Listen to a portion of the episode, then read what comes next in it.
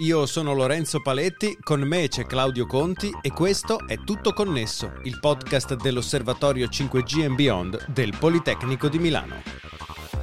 In questa puntata parliamo di videogiochi, qual è la situazione del mercato in Italia, come ha influito la pandemia sulla vendita di console e titoli e quali innovazioni potrebbe portare il 5G sugli schermi dei videogiocatori.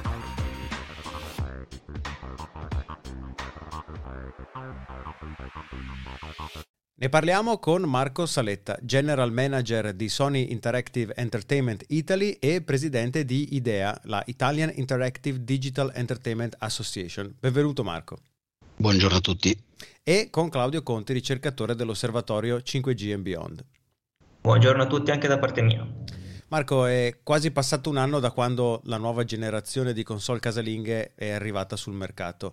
Nonostante la pandemia e la scarsa disponibilità di componenti elettroniche che sta colpendo tutti i settori, eh, quello videoludico ha visto una importante crescita negli scorsi mesi, sia per Sony, che sta facendo numeri mai fatti in precedenza con PlayStation 5, che per la concorrenza.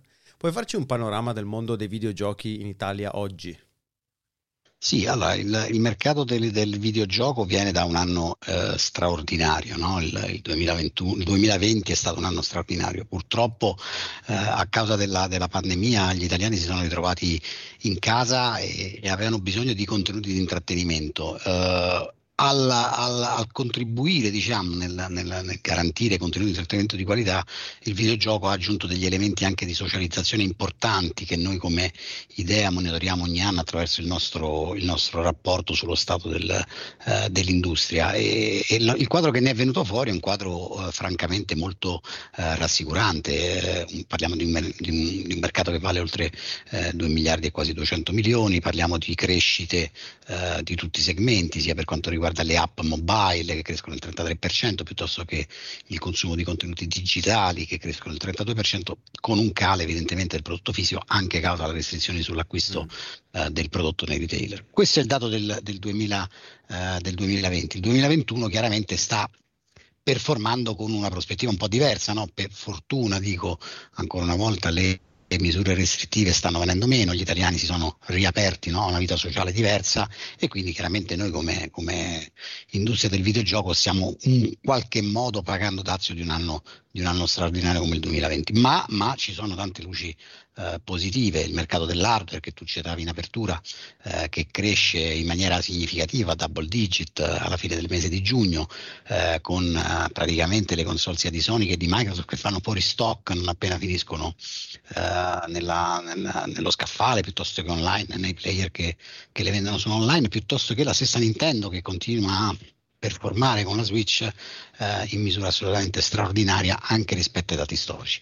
Eh, se il mercato dell'hardware cresce in questo modo, chiaramente il mercato dei contenuti, il mercato del software soffre un pochino di più, Veniamo da un semestre abbastanza eh, complesso dove chiaramente chi soffre di più è la, il download digitale perché ovviamente eh, gli italiani possono uscire di casa, recuperano eh, terreno il, il, software retail che eh, finalmente no, sta dando la possibilità al, al, consumatore di scegliere sullo scaffale. Insomma è un, è un, mercato ovviamente in evoluzione e ovviamente figlio di tutto quello che sta accadendo eh, all'ecosistema Italia. E Cosa ci puoi dire invece del mercato mobile? Perché i big sembrano essere sempre più disinteressati. Microsoft non è mai entrata nel settore con una sua console, Sony l'ha abbandonato dopo PlayStation Vita e anche Nintendo, che ha sempre dominato il settore, ha pensato a una soluzione ibrida con Switch. Il videogioco in mobilità è destinato a essere esclusiva di smartphone e tablet oppure ci sono ancora possibilità da esplorare. E qui mi viene in mente il cloud gaming che sia Sony che i concorrenti come Google, che mai si era, era entrata nel settore, eh, stanno cominciando a proporre ai loro clienti in diverse forme. Giusto per gli ascoltatori, cloud gaming significa il gioco gira su un server del fornitore del servizio e al cliente finale, al giocatore, viene inviato un video del gioco mentre il pad che l'utente ha in mano invia i comandi del gioco al server. Allora, non c'è dubbio che quando è arrivata l'onda del, del gaming su mobile, i player del, dell'industria, tipicamente dell'industria del, del videogame, hanno uh, ripensato il proprio approccio al gaming mobile perché? Perché banalmente la diffusione del, del mobile oramai è pari circa al 99% della popolazione adulta, quindi eh, è difficile portare in contrapposizione un, game, un, device dedicato esclusivamente al gaming con un device che invece fa tutto come quello dei, dei telefonini. Devo dire anche però che di recente eh, c'è una notizia che ha un po' scosso il mondo del gaming, che è l'uscita di uh, Steam Deck, una, una, console portatile prodotta da, Valve, da Valve che uh, è stata annunciata eh, il 16 luglio, ma che eh, verrà venduta te- fisicamente a partire da dicembre e che ha eh, delle caratteristiche tecniche molto importanti, ha l'accesso a una libreria come quella di, uh, di Steam molto ampia, sembra un piccolo PC no? se uno guarda le caratteristiche tecniche che apre le porte a una nuova era forse del, del gaming mobile, che è quello dei più appassionati, dei, più, eh, dei giocatori che hanno più voglia di performance rispetto al singolo eh, device mobile, per esempio, che oggi sono comunque performanti ma che non sono esclusivi per il gaming. Quindi dire che il gaming mobile è oggi opzione esclusiva eh, del, del, eh, de, de, dei produttori eh, di, di telefonia è forse una forzatura, non c'è dubbio che eh, la quota è molto ampia, ma è anche vero che però ci sono delle possibilità tecnologiche offerte dalla tecnologia eh, che nel caso specifico eh, Valve sta cercando di, eh, di percorrere e vedremo con quali risultati. Eh, intervengo io con una domanda, essendo ricercatore dell'osservatorio 5G and Beyond, avendo appunto appena parlato di cloud gaming, non posso che chiederti ehm, se con l'arrivo del 5G, almeno io immagino che le potenzialità per il gioco in cloud si possano esprimere più facilmente. Eh, questo non solo per chi vuole giocare in mobilità, ma anche per chi magari ha problemi a connettersi via cavo dalla propria abitazione. Uh, tu come, come, vedi l'arrivo di questa nuova tecnologia delle nuove, delle nuove reti uh, mobili per il, uh, per il, settore del cloud gaming?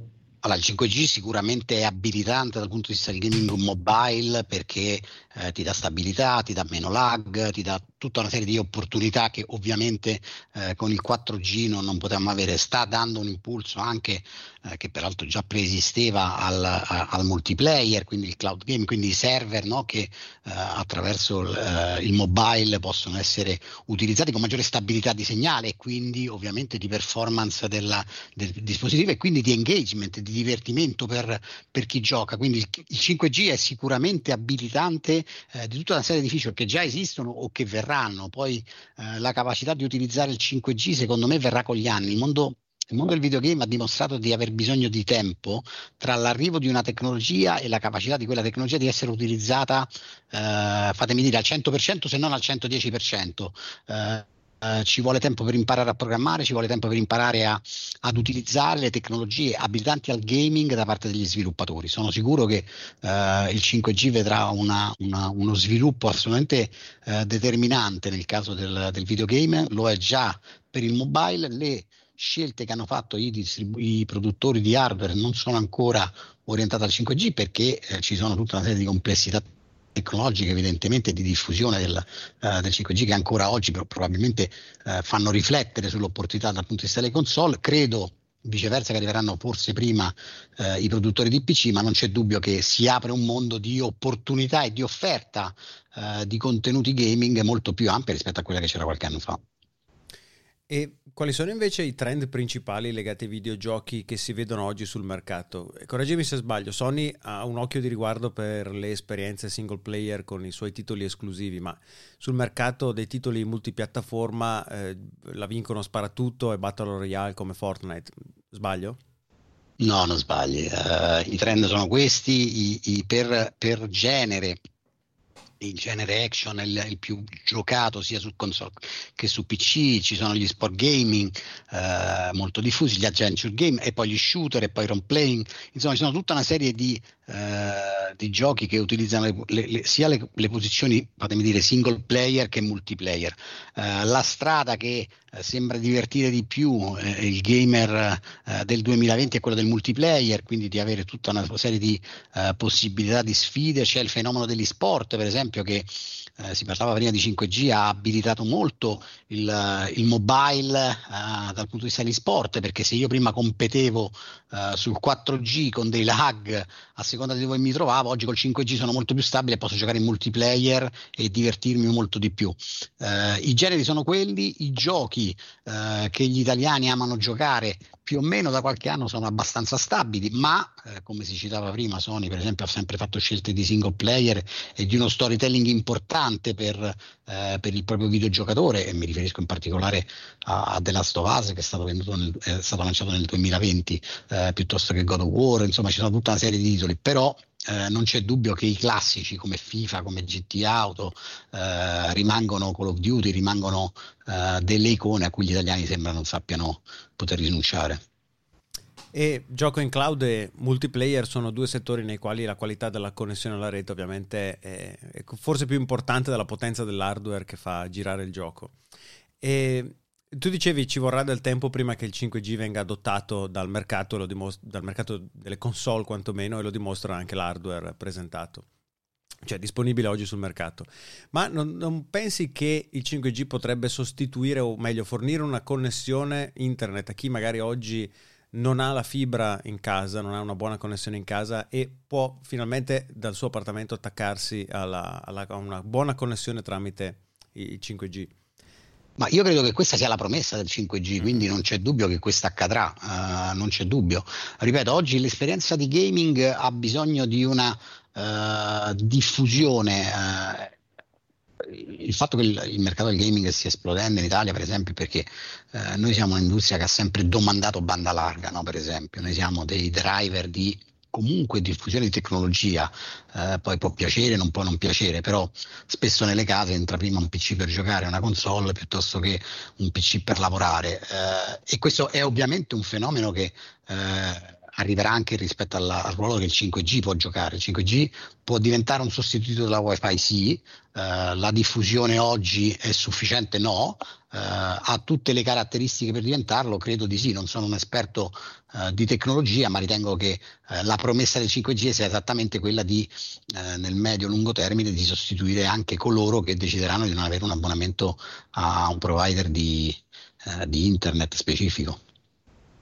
Scusami, prima dicevi appunto che eh, nel breve, eh, cioè ci, che ci vorrà ancora un po' di tempo affinché il settore dei, dei videogiochi avrà, eh, potrà esprimere il massimo potenziale con il 5G, ma secondo te quali sono queste tempistiche? Quanti, quanto tempo ci vorrà? Io non sono a conoscenza dei piani di sviluppo dei produttori di hardware piuttosto che di PC.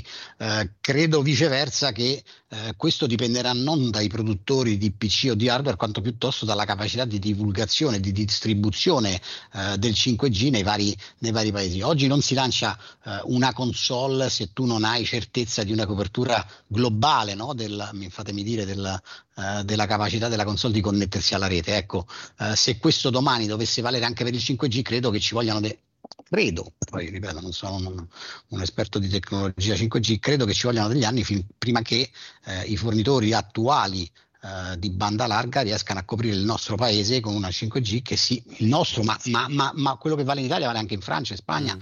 vale soprattutto negli Stati Uniti, vale in Giappone, che sono territori ad ampissima vocazione gaming, no? chiaramente. Quindi è ovvio che eh, chiunque oggi produce eh, dei dispositivi specifici per i games vuole prima essere certo eh, di avere una uh, fornitura, una distribuzione di 5G uh, sufficientemente ampia da garantire il successo del lancio di una piattaforma che comunque richiede anni, perché lo sviluppo di una console richiede 4, 5, 6, 7 anni. Il ciclo di vita medio uh, delle ultime 2-3 generazioni è stato di 7 anni, quindi insomma, eh, credo che non è questa generazione, probabilmente lo sarà la prossima generazione di console. Per quanto riguarda i PC, credo arriveranno prima, ma perché banalmente l'innovazione tecnologica del PC ha un ciclo di vita molto più breve. Chiarissimo. Grazie mille Marco Saletta, General Manager di Sony Interactive Entertainment Italy e Presidente di IDEA. Grazie a voi, buon lavoro. E naturalmente grazie a te Claudio. Ci potete scrivere a info-tuttoconnesso.it. Noi ci sentiamo la prossima settimana con Tutto Connesso, il podcast dell'Osservatorio 5G and Beyond del Politecnico di Milano.